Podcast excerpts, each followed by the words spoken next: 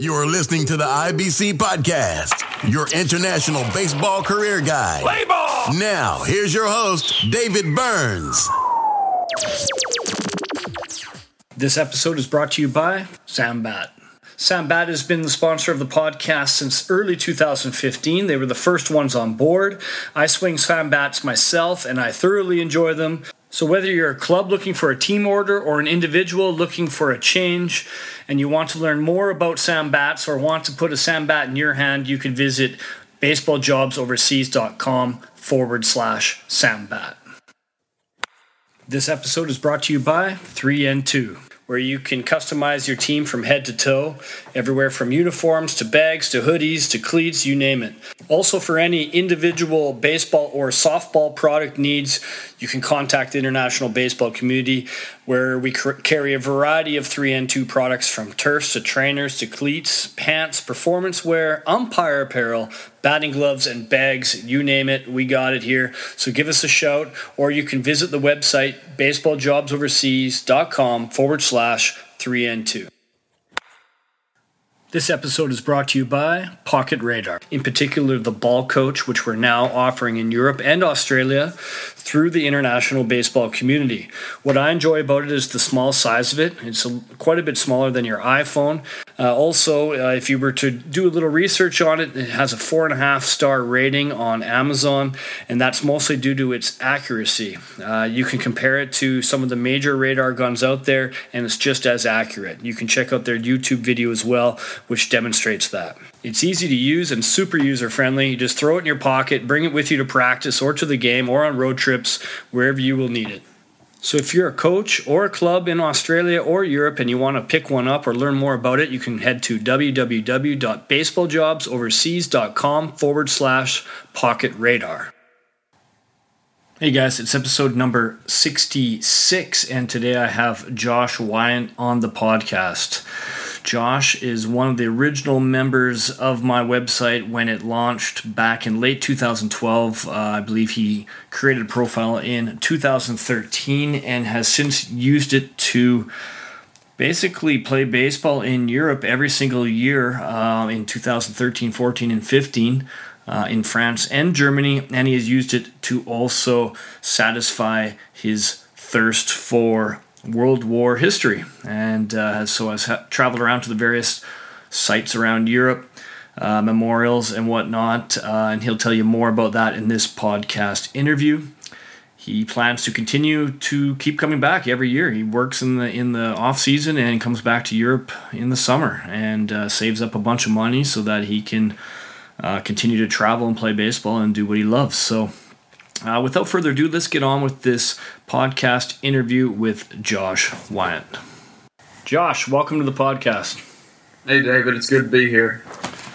Uh, it's, it's a long time coming. You're you're one of the the original members of the website. Uh, so you know you've been overseas for a while, and uh, this is our first time really sitting down and getting you on the podcast. But let's start off with um, you know your, your baseball background uh, if you can just kind of summarize that a little bit and then um, tell us how how this led to a career overseas and, and how that came about. Uh, yeah um, of course you know same as always uh, grew up playing baseball. Um, in high school i actually had two options to really pursue. I uh, was um, high on cross country as well so i was doing a lot of running but uh, around my junior year, I decided that baseball would be the route I'd want to take through college, and uh, I um, took the a unique route through college. I went to three different colleges and played.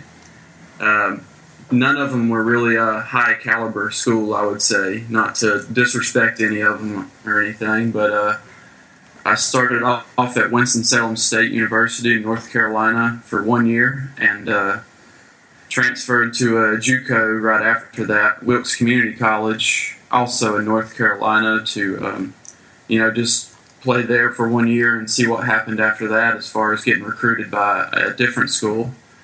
And uh, I never really got recruited by anybody, so I uh, I kind of took the initiative into myself and uh, got on the email and started emailing teams. And uh, I think my sophomore year, I sent out 35 to 37 emails to different schools, and I had about three replies. and uh, I picked the cheapest reply, which was uh, LeMoyne-Owen College out in Memphis, Tennessee. Yeah. And uh, so I finished out my final two years there playing. Um, you know, it was uh, it was a good experience, but uh, I uh, obviously was pretty well known to that baseball in the U.S. was going to end for me there, and uh, so I got in. I found out about uh, baseball jobs overseas the beginning of my senior year in the fall, and uh, as soon as I got on your website, I think I had about eight different offers within three weeks, and this was before I even played my senior season yet. So I I wasn't really sure what to do, but uh, finally I've got an offer to go to France that I really couldn't turn down. It uh, seemed like the perfect situation, and uh, I kind of agreed to the contract terms and everything, but I couldn't tell anybody because I still had my senior season to play, and uh, I'm sure the NCAA wouldn't have liked to hear that too much that I'd already signed a contract. So I, uh, I kept it down and didn't tell anybody really until we finished our last game in uh, my senior year. Awesome. So and so that was in 2014. 14, yep. Yeah. So the website was only about a little over a year old at that point. Um, so or maybe maybe a little little older than that. Um, but you were still one of the original guys on there. So it's nice to hear that you were getting that that amount of attention at that point. Um, you know, just goes to show how many clubs were using it then and, and, what it's grown to now.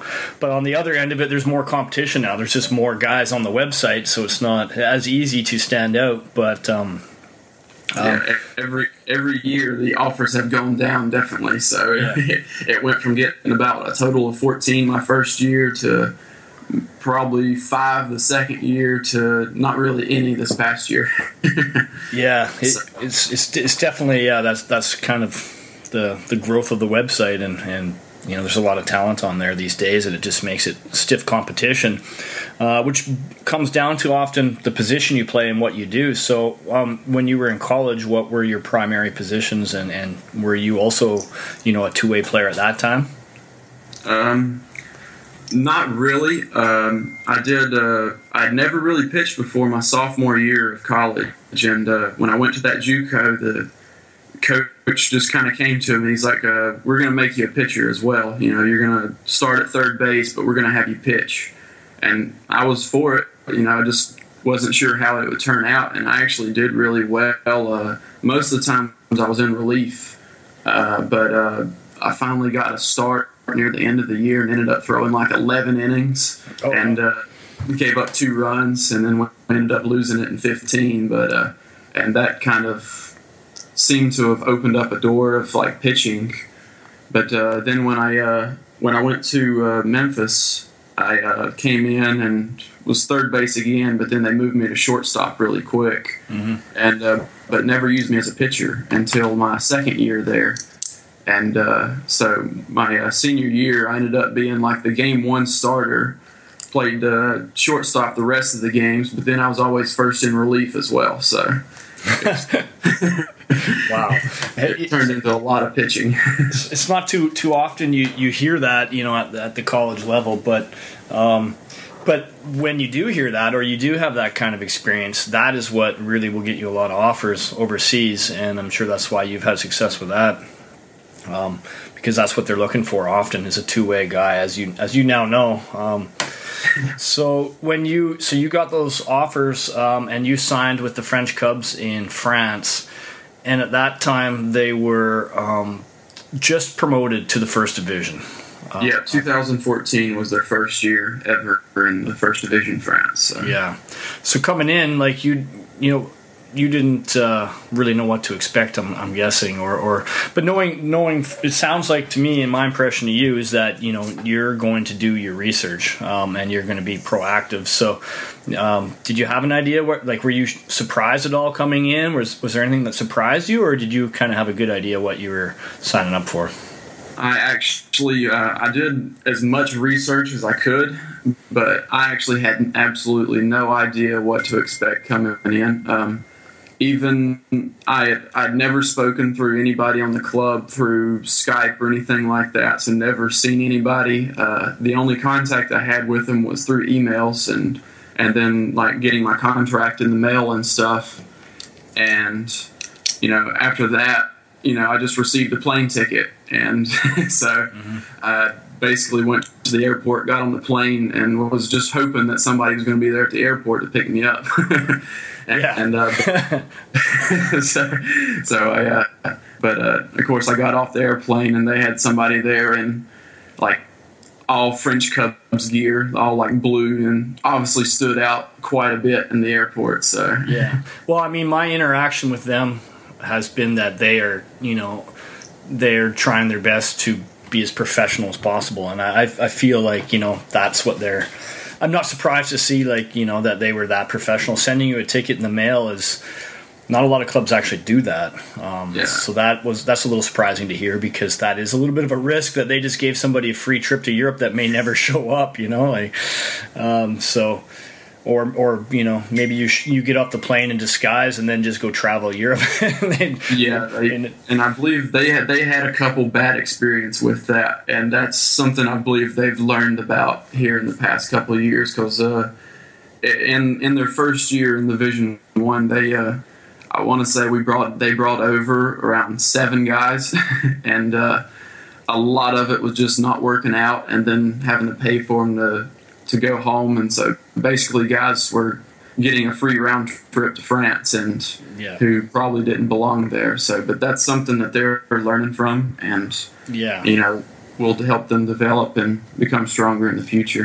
Yeah, I recall that too. I remember they had some bad luck, and I, I guess that's just part of growing as a club too. Is learning, you know, what you're looking for in an import, like and not to act too fast and to act the right, ask the right questions, and sometimes it is you are rolling dice a little bit, but I mean, um, there's a lot you can do to, to make sure it's the it's the right kind of guy, and and um, that's usually where we come in handy here too. Is if we offer that scouting service to help them with that, especially these clubs that are kind of new to importing. Um, yeah, but I'm I'm sure they're they got a good handle on it now, and so they brought you in as um, a player coach, didn't they? Uh, second year uh, after my first year, uh, they uh, they had a guy in the club who was the coach, but he didn't really want to do it, and so as for an offer, they wanted me to return back for 2015, and uh, they had heard that I wanted to perf- like uh, pursue a career in coaching once I'm done playing in the U.S., and so they uh, they got the idea together to offer me to come back as a player coach, and, mm-hmm. and so of course I really liked the sound of that at the time and jumped on it pretty quick. Yeah. So I know that's not an easy thing to do as well. I learned that really quick too as well. A, it adds a lot more stress to the situation. Yeah, especially as a guy, you know, you're probably in your mid 20s at that point, uh, early to mid 20s, and and uh, that's that's a lot to, to have on your shoulders, and um, there's a lot of expectations, I, and I know that um, you know clubs overseas aren't paying you know a tremendous amount of money, but they have a lot of expectations that come along with it, and that's just kind of the standard. So it's it's not just them; it's it's across Europe and it's Australia, and um, but there's definitely a lot in your plate as a player coach, um, trying to maintain your own level of play, focus on your own game while also, yeah, I, have been there, so and, and, I've been around, uh, you know, quite a bit longer than you have, and and I, I still I, it's too much for me. I did it last year, and I'm like, nope, I, am not doing that again. Either I'm a coach or I'm a player. But, um, but I mean, I think I guess if you do that for a few years, and you know, you can, you know, you kind of find your footing with it, and and, and become something that uh, you're comfortable with. Um, but it's definitely not an easy thing to do. Um, so you spent two years in France. Um, let's talk about. Uh, off the field a little bit like uh, did you get some did you get a lot of traveling in at that point, and yeah, I uh, I actually like? got quite a bit of traveling, and uh, that's that's something I like to take advantage of while I'm over here. And uh, in the French league, they have a really strange uh, scheduling system, and so both years I was there, they basically had a month off during the middle of the season where there were no games. Not none of the teams would play any games for that whole month. They uh, they took their holidays off with work and baseball. So mm-hmm. um, you know that obviously opened up you know a full month of travel time there. And uh, uh, my first year, I was able to um, take a, a, pretty good sized trip through Belgium, Germany, and Switzerland, and uh, and see a lot of sites. Uh, one of my more uh, trips I was glad to take was uh, going to Normandy for the 70th anniversary of D-Day that year as well, and I say I actually uh, slept on the beach on Omaha Beach that night of June 5th and woke up for the anniversary on the 6th. And I uh, just jumped on a train and decided that was something I wanted to be there for. And I didn't have anywhere to stay or any means of travel once I got there. So I did a lot of walking and uh, then just crashed on the beach that night after the fireworks show. And that's cool. Which was a, it was a, yeah, quite an amazing experience. Yeah, that's unreal. I, I, like that too. I like that spur of the moment kind of just travel around without really any, you know. That's what yeah. backpacking's all about, right there. Yeah, and I'd say I got I got up there to the town of Bayeux, and I, I didn't even think about how to get from Bayeux to the beach at the time, and so I had a full pack on and everything, and I was just like, well, just gonna start walking, and uh, I, I, probably walked for two hours in the wrong direction before I uh, finally got picked up. I started uh, decided to hitchhiking, even though there weren't any cars around on this road. And a, uh, an old English couple who were driving around in an American Army Jeep finally stopped and picked me up. no and way. they actually drove me to the beach. oh, that's cool. Right on. So, anything else? Any other uh, traveling or uh, traveling stories, or even just um, like obviously you spent some time in Paris? How was that experience? Oh, yeah, um, the Bastille Day in Paris, I would say, is something that anybody who gets a chance to do. Uh, July 14th, uh, just an absolute huge party, basically, and uh, right there near the Eiffel Tower and stuff. And uh, I know a lot of the import guys and players usually get together for that. Mm-hmm. Uh, I never went. I, uh, I took my dad there when he came to visit, and you know, it's it was just an unbelievable experience for that. Um, and then a huge fireworks show off the Eiffel Tower. And uh, so I would say that was probably my best uh, Paris experience. But uh, we were only about an hour car or train ride from Paris, so we got to go in into ta- into the city about any chance we wanted to. Mm-hmm. And uh, uh, my second year, I also uh, did a big big travel towards. Um, we went and saw like the Champagne region of France, which I would also recommend. And we did like champagne tastings and stuff like that, which was pretty good. And then I did a, a tour down to Verdun to do a lot of the World War One sites and uh, see that, and then to Bastogne in Belgium to see where the, the Battle of Bulge and all that. So I've definitely tour. seen a lot of history stuff. Yeah, that's yeah. Yeah, and you hear of the guys that are in Montpellier and places like that, and they, are basically their stories are, "Oh, I was on the beach every day," you know. But you were doing the history tour, so good on you there. Um, it's not quite as warm in north of France, so I did the beach a lot, but it's a little bit colder there than Montpellier. Yeah. So, um, as far in term in terms of baseball, how did you find? Uh, you know, I've I've asked this question a number of times to other guys that have played in France, but this is will be a more recent podcast, uh, and things do tend to you know improve. Um, but I, I, my impression from the outside looking in is that the there's quite a, a range in, in terms of level of play. Um, you know, from from Rouen down down to the bottom of the league. Uh, I do see that the Cubs have made some strides over the years. Like they've they've um, you know tacked on a few more wins, but they're definitely struggling to compete with those top clubs. Um, so, what, what's your impression on the league in terms of competitiveness? Um, yeah, you got basically, I would say, the top top three teams. Uh, Rouen, Sénart, and Montpellier are going to be the top teams in the league almost every year. Um, then you've got some middle range clubs like uh, Toulouse and um, you know, a couple of those guys. Uh, Clermont jumped from this was their first year, and I've mm-hmm. kept an eye on it. And I know they've kind of gone up into a middle of the middle of the league type of club as well. Mm-hmm. But uh, it seemed basically every year that the French Cubs and uh, Savigny were going to be at the bottom of the league. Yeah. But uh, you know, even still, you know, we finished in last place, I think, both years, and I think they finished in last place again this year.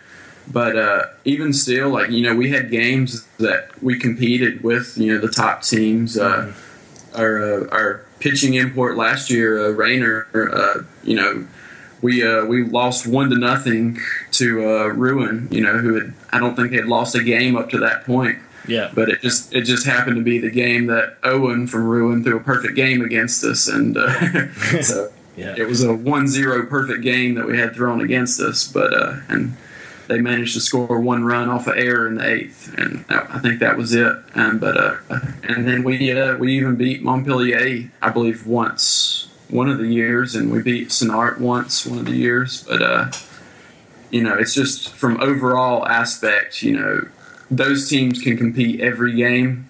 And we could only compete if everything went perfect for us. Yeah. So, Yeah, I understand. Uh, you know, it's, it's it, that's just going to come with years, and you know, um, with the young guys coming up and developing, and that's what your job is, bringing you in for that. And you know, I, I see them really. It seems like they're investing uh, a lot into improving uh, the, their level of play, and it seems like it's a good organization. There um, is my impression from the outside. So. Um, how did you? How was the setup there? And, and I know the facilities are pretty nice as well.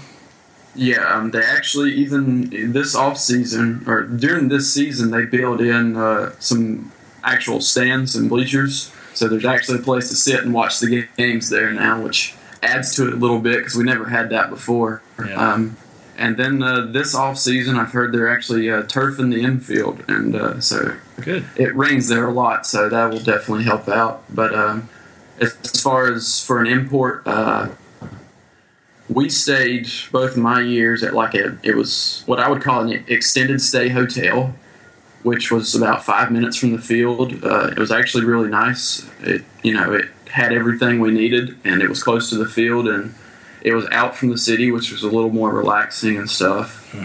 Um, they gave us a car to use. It was a nice uh, like early '90s probably Citroen French car thing. Yeah. Uh, it, but it definitely got the job done because we treated it not the best manners all the time, and it kept running. So, uh, but uh, you know, as far as the setup, uh, I mean, there's a we had a team bar basically in town that you know most of the club would go and be at every Friday night, and so there was a, there was a lot of you know team bonding kind of going on outside of baseball as well. You know, That's cool. It That- felt like Yeah. the guys were always together and stuff. So. That's really cool. You know, that's not always the case. Um, so it, when, whenever you can land in with a club like that, especially as an import who has a lot of free time, it, it's nice. it's nice if you have a club that kind of spends a lot of time together, and then obviously they show you around and and um, you know sometimes uh, take you out for dinner or invite you into their homes and things like that. So so that's always a good thing, and I think a good way to find out about a club that you're potentially going to sign with is to speak to a previous import um, about how, how it was and that, that how that experience was and how they took care of you. Um, I know a lot of people probably listening to this that are interested in playing in France. Maybe these days are a little, little concerned about safety. Um, you know, obviously you were there before any major terrorist attacks that have happened recently, but did you feel at any time like you know that you were in danger while you were there or did you feel intimidated in any way or did or did you just travel around and everything french you know how were the french people were they quite welcoming and what was your experience in that regard Um, I mean, I was there uh, after my first year. I believe the it was when the first, right after I got home, was the first terrorist attack. Uh, I believe that was the Charlie Hebdo one, and then in between, sometime that there's happened was the other one at the meat market. And uh, honestly, you know, I never felt it. Um, you know, I wasn't there during the times, which I'm sure was different, but uh, you know, I traveled in Paris a lot. You know, I always used the metro and you know crowds of people and stuff. But you know, I, I never felt worried about it, and honestly, I never thought about it. You know, it, it never was an issue that came up that I felt that I was in a bad situation. Um, but as far as the French people, I mean, it's it seemed the same for them. You know, they it's like they were aware of the situations, but they they seemed to be really good at not it, it didn't bother them. It didn't change their lifestyle. But the uh, the only notice you could really come from it was security, because a lot of the times early on, like I would go places and you would never see security. And you know, when I went back to visit Paris this year, uh, back in June, you know, there were police walking around with like submachine guns everywhere and stuff like that. And Yeah. uh, and so and that was during even I went back during the European Cup as well. And all the viewing areas were just crawling with police, and they had it blocked off with security, which I'd never seen before. But that was also right after the attacks down in Nice as well. So, Yeah. but uh, as far as feeling in danger, I, you know, it, it, it never really occurred, and uh, honestly, you know, I don't think it should be an issue for anybody. Um, you know, as long as you're, you know, at least smart in a sense to, you know, I, I did a few things there where it wasn't exactly smart. You know, I got, I got stuck in Paris once and had to sleep out on the street and uh, outside the train station, and you know, maybe that was not the smartest idea in the world, but uh, but as far as from any kind of the recent terrorist attacks, you know, I I don't feel that it should be a factor for anybody anybody coming to play baseball. Yeah, I think you should be on alert when you're in crowded Yeah. places, but you know, short of that, you know, the odds are, are pretty slim of, of you being at, at you know caught in a situation like that. Um, did you find it the ease of travel and you, you know the understanding of the language, or like how did you find just being a citizen in France and, and getting about uh, as a you know as a an American? Um, I'd say I, I learned my French was obviously not very well, uh, especially with my accent that I kind of have. It my French does not come out of my mouth very well, but uh, um, you know I learned enough to order foods at restaurants, especially fast food. So uh, that that along with a couple other little words was about all I picked up in two years. Um, I didn't study it that hard. Uh, I did more traveling rather than trying to study it. But uh, you know, I, I learned enough just to manage to get around. And uh, as far as traveling, you know, I uh, it, it's really simple. Um, you know, the trains are perfect in France. They're a little expensive, but uh, I also learned the bus, a lot of the bus routes and stuff like that, which turned out to be a lot cheaper. And so, and then I had people there helping me out. Um, you know, a couple of those trips, uh, people in the club like would help help with like a car or something, and you know, uh, a good friend of mine actually drove us for some of those trips, and which uh, helped out a lot. So Cool. we had a lot of people helping us out. Yeah, so it's always nice when you have that support, um, and when you don't know the language, it's difficult. And I've heard that in France that they, you know, the English isn't so prevalent. Like there's not a lot of people that that speak English too well. So that's something to consider when going there. But maybe brush up on your Fr- French before you go. But okay, so let's move on from France. You um, you never did go to Australia during the winter, so you've always gone home and I guess worked to save Yeah. up to go back to Europe again, kind of thing. Yeah. Yeah. So, um, so then that led to Germany. So you just wanted to change pace, try something different.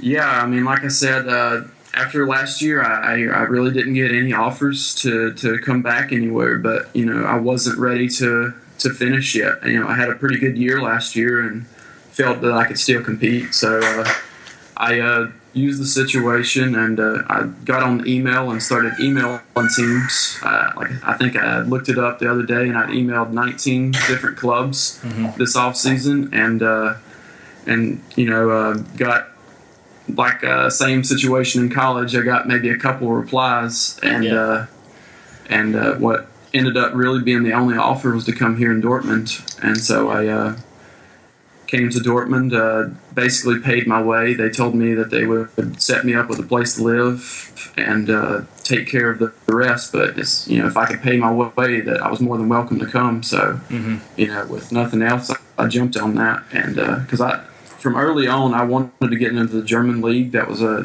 goal of mine to at least play one year in Germany. So I see. I was uh, glad I was able to do that this year. So those 19 clubs were primarily German focused then, because I feel like there's a a lot more clubs out there than 19. So, uh, so you were focusing on going to Germany. Um, Yeah, Yeah, okay. In the German Uh, Bundesliga, the top division was your focus. Yeah, I uh, I think I basically sent emails to every one of the top German league teams, uh, even offering to pay my way and stuff like that. And like I said, I think out of out of all of them, I got two replies. One was from Cologne and one was from Dortmund. And uh, Cologne kind of edged it along for a while, and then just kind of dropped it off the table without telling me. So it wasn't Yeah. wasn't very helpful. But uh, um, and then there was a couple other ones from uh, different countries as well, and a few of the top teams in France because I thought about trying to return back to France for a different team, but uh, nothing ever came of it. But I Well, say I, I think it is. here in Dortmund. I think it is worth pointing out that you're like the website has evolved and changed a little bit since you first signed up. So back then you were just one of the just one of the profiles that were on there, but now they've been separated into um, two different, like a silver and gold, and then one's unverified, verified. So you've gone the the free cheap route and but you're very proactive you know as we've gathered in this podcast by you know emailing all those colleges and emailing all these clubs in Europe. And you've been able to do it without spending any money which is a part of the website that I also um, you know I'm proud that there is that possibility through the website. And that's how it started off. And I always wanted to keep a version of that for guys like yourself that um, are you know go-getters or, or will take the bull by the horns and, and go out there and, and try and do it. I do feel however if you had um, the verified profile this last year you would have got a lot of offers. As a two-way player i know it's not easy in germany in the german bundesliga especially within the top half of the north and south division like the top clubs. It's definitely not easy to get on with one of those clubs without um, some pro baseball experience uh, in the us um, but I do feel like you you would have had a slew of offers for sure as a two way player and a coach and a player coach. Those are in quite high demand, and you've done them at a, at a good level. So um, I feel like I feel like you can keep going for as long as you want um, if that's the case. Uh, so if you had emailed every single club in Czech Republic and Switzerland and Sweden and Austria, you definitely would have had uh, you know a number of offers for sure, and that that's no doubt. Um, and the same goes with Australia. Uh, I, I, find you know it's just the two-way players and those with coaching experience are, are in, in, high demand. So I, I, wanted to point that out in this podcast for anyone that's listening that you know if if you really do have that kind of background, um, especially at shortstop too, um, shortstop and pitching, like two of the positions that are in the highest demand. So uh, I feel like you can keep going as long as you want. So.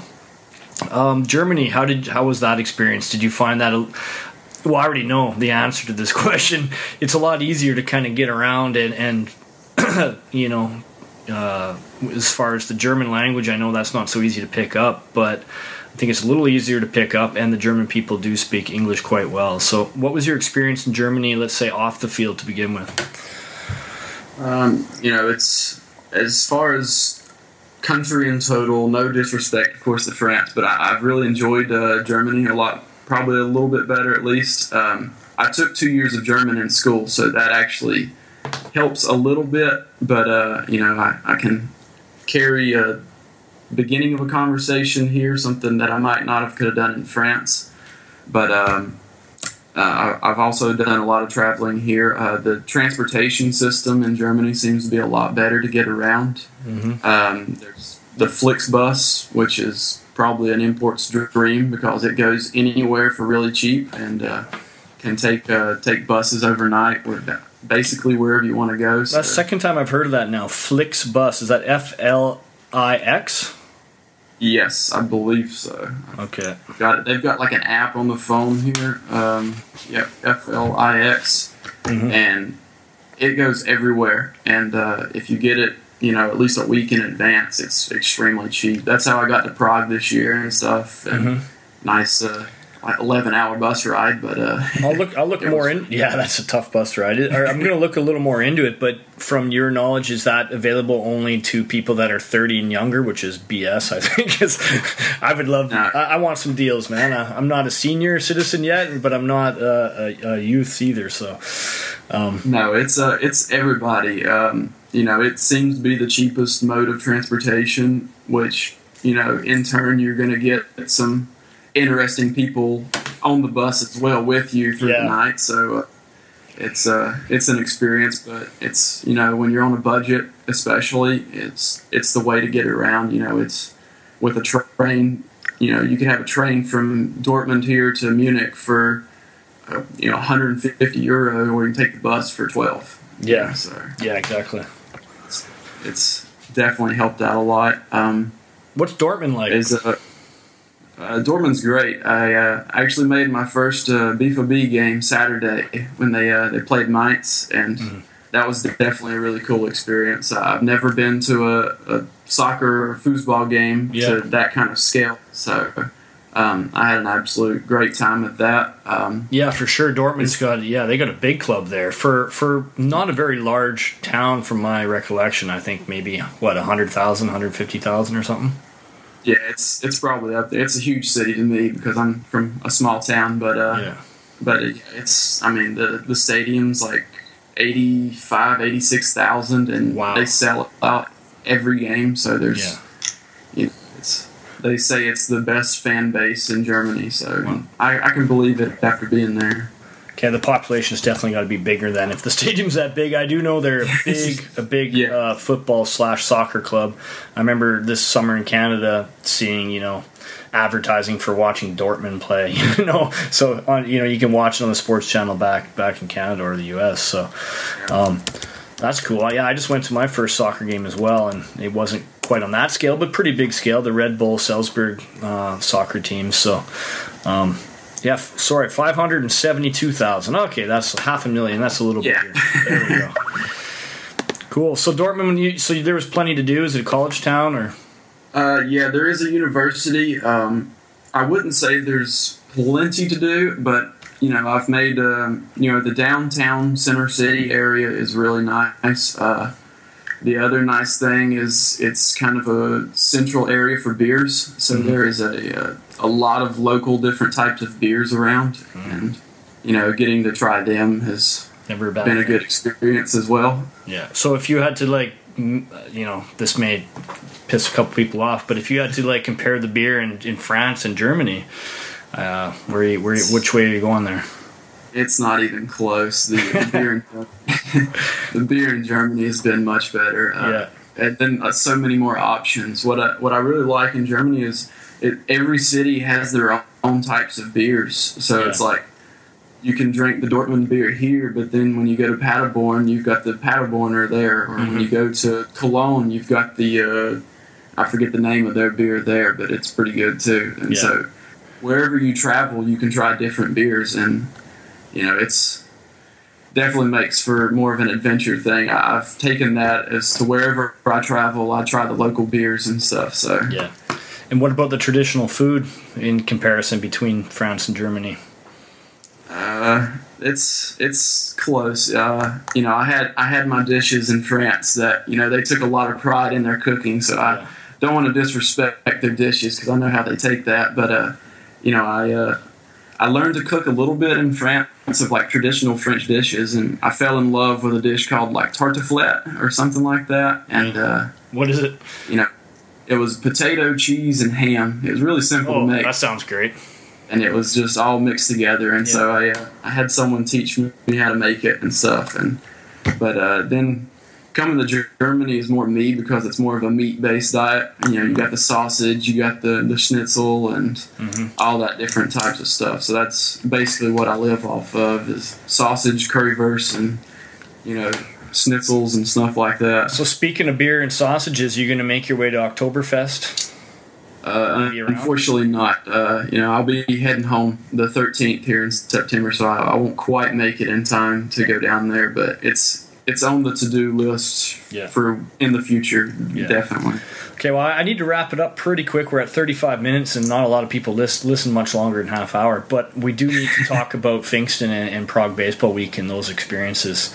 Um, so this was um, the first year I got to meet you in person. You actually crashed in my attic, which was kind of, which was kind of funny. Um, and uh, yeah, so you you came to Austria here and played in our local tournament, international tournament. So um, yeah, how was that experience for you? Um, you know, I, I still say that that week weekend of playing was still probably one of my most favorite weekends. Uh, you know, in Europe in total. You know, it it might have had something to do with playing really well. You know, it definitely helped out. But yeah, sure. You know, I, I love the atmosphere. You know, being able to stay after the games at the clubhouse and y'all put on a pretty good sized party there and stuff. And you know, it was a small town atmosphere, but uh, you know, it still still was just a great environment to kind of play in, even though the weather was a little bit Suspect. didn't help out as much this year. yeah, most definitely. Yeah. So it was a good time. If you could manage, you know, the the baseball with the alcohol intake, uh, you know, keep it reasonable, which I think you did a good job of um, compared to some people that stayed in the house. Um, won't mention any names, um, but. Uh, so uh, you know, it's a, it's a good experience. That, that's for sure. And and yeah, uh, yeah. And you, you, did you get to play on more than one team as well?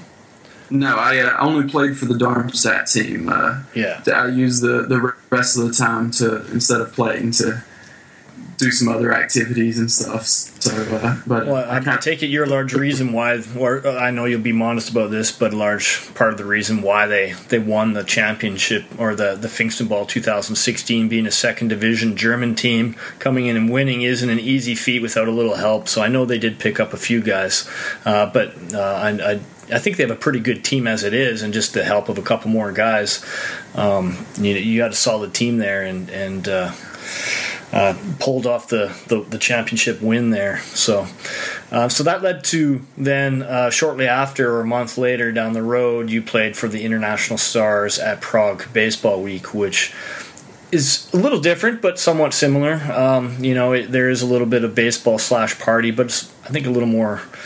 Uh, it's it's you know the the party side of it's in Prague downtown, and uh, you know it's it's a little easier to kind of not get caught up in, in that side of it and be more focused on baseball. So, how was that experience playing with that um, caliber of team?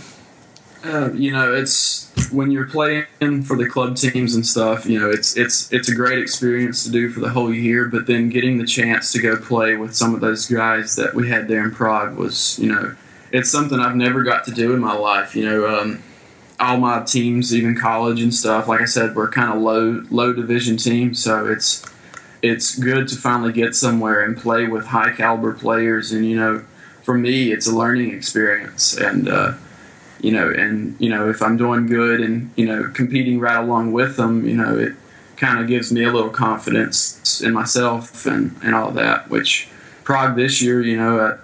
You know, the first couple days went pretty well for me. I was going right along, but then I had a little collapse on the, the Friday night game, which didn't uh, didn't help me out too much. And uh, but I uh, I felt that I had a lot of pressure. You know, like I said, first time playing with a bunch of high caliber players, and uh, one mistake kind of got in my head and uh, kicked off a little disaster there. But uh, it's you know something I can learn from. You know, I I had a lot of the other guys, you know, helping pick me up and stuff like that, and we were still able to win the championship. So it, uh, anytime you get, to, I get to travel and play for a team that, you know, getting a, a winning experience, you know, it's something, it's a, it's something good to learn from for me, and you know, just yeah. having a good time.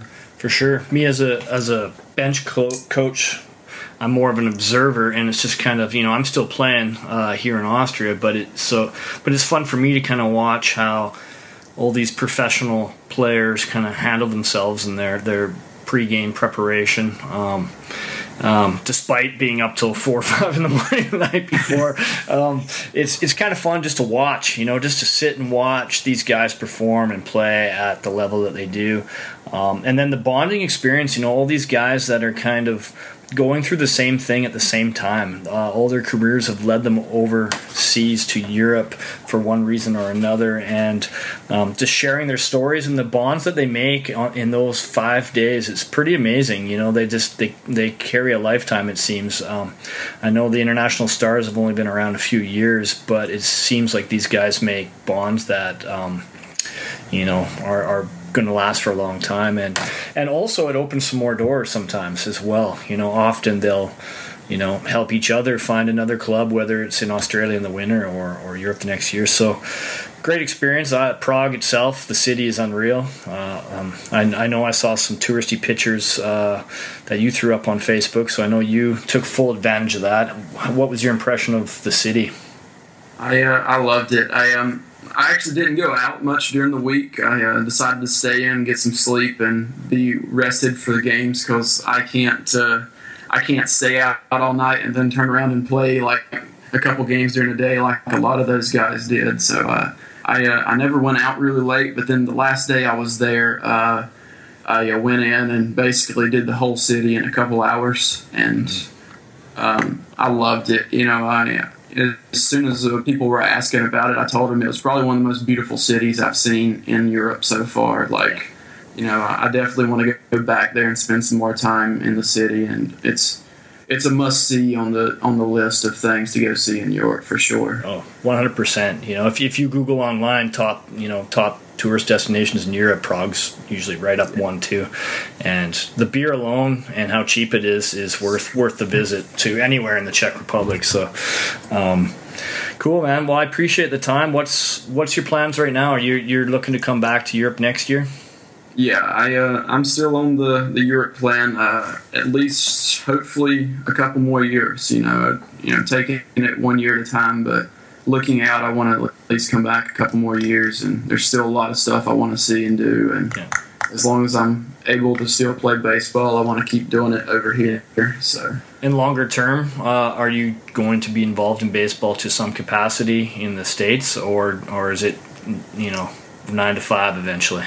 Uh, no, I, am not sure I could do the nine to five. I, I, do that during the off season as a substitute teacher, and uh, yeah learned that's not for me. So uh, I want to turn uh, turn my coaching and playing experiences and kind of work, work, my way up through the, the university and uh, try to you know work at coaching at a university or something like that. But so I'm trying to find work with connections with that and uh, you know we'll see what happens when it gets there. And I know it's a tough tough job to pursue and not a lot of opportunities, but try to make something of it. For sure, I think your overseas experience can definitely um, support that. So I, I, I, there's no question in my mind. So cool, man. Well, thanks for taking the time, and uh, best of luck down the road here. And hopefully, we'll see you at Prague Baseball Week and Fingston Ball next year, wherever you end up. And uh, yeah, any last minute advice, last second advice here for anyone looking to take their career overseas for the first time? Uh, just just do it. You know, it's uh, a lot of the times it's not a big risk situation. You know, if you got the club paying for flights and stuff like that, you know, there's you know a lot of the just leaving home's the big reason for a lot of people not to do it. But I think once you get over here, you'll learn that it's you know it's it would just be a, a well worth it for the experience and stuff. So if you get the chance, just do it. You know. Perfect. That's Thanks, Josh. Yeah, thank you for having me. Yep. Can you hang on for a second when we hang up? Yeah. Perfect. For sure. Hey guys, that wraps up episode number 66. I want to thank Josh for taking the time to tell his story and uh, wish him the best of luck in the coming years. I know he plans to return to Europe, so uh, we'll, I'm sure I'll run into him again next summer wherever he ends up. Once again, thanks for listening, you guys, and until next time, take care, everybody.